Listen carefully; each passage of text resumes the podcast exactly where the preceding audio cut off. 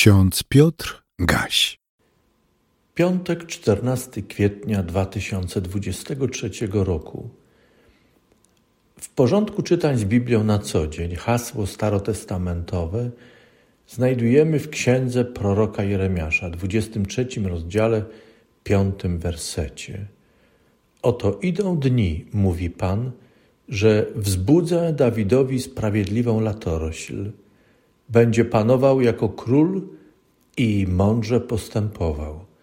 Będzie stosował prawo i sprawiedliwość na ziemi. Hasło nowotestamentowe czytamy w liście do Hebrajczyków, drugim rozdziale, piętnastym wersecie. Chrystus wyzwolił wszystkich tych, którzy z powodu lęku przed śmiercią przez całe życie byli w niewoli. Pan przemówił przez proroka w sprawie pasterzy. Inaczej mówiąc, w sprawie osób piastujących odpowiedzialność za ludzi oraz powierzone zadania. W swoim słowie stwierdza, że pasterze prowadzą do zguby, zaniedbują i rozpraszają jego, trzodę jego pastwiska. Czynią zło. Zapowiedział im więc, że zbierze resztę trzody, rozmnoży ją tak, iż stanie się liczna. Ustanowi też nowych pasterzy.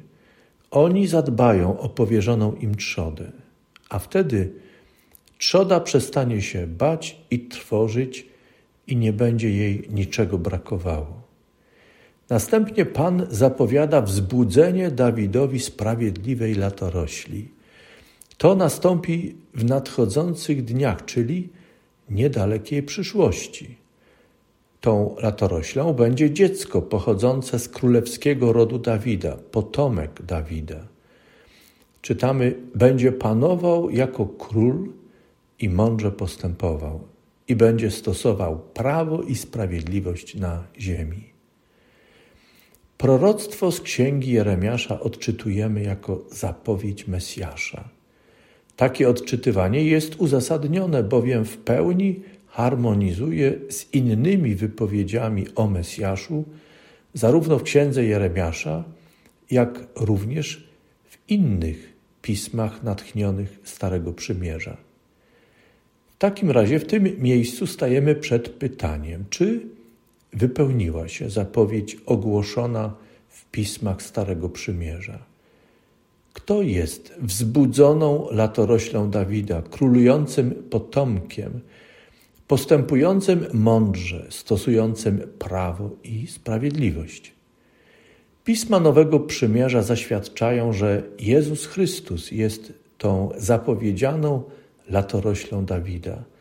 On jest królem, postępuje mądrze, stosuje prawo i sprawiedliwość. Jest dobrym pasterzem, wzorem dla wszystkich piastujących odpowiedzialność za ludzi oraz powierzone zadania. Jezus Chrystus jednoznacznie odrzuca złe uczynki pasterzy, którzy nie stosują prawa, przeciwnie, dopuszczają się bezprawia wobec trzody i samego Boga. Jezus Chrystus wypowiada głośne biada wobec tych, którzy gardzą sprawiedliwością, ranią trzodę Pana, rozpraszają ją, sieją lęk, wzbudzają trwogę w powierzonych im owcach Bożej trzody.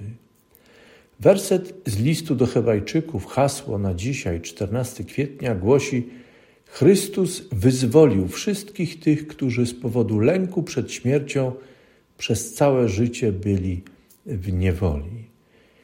Jezus Chrystus jest tym, który przychodzi w imieniu Bożym, jest Mesjaszem.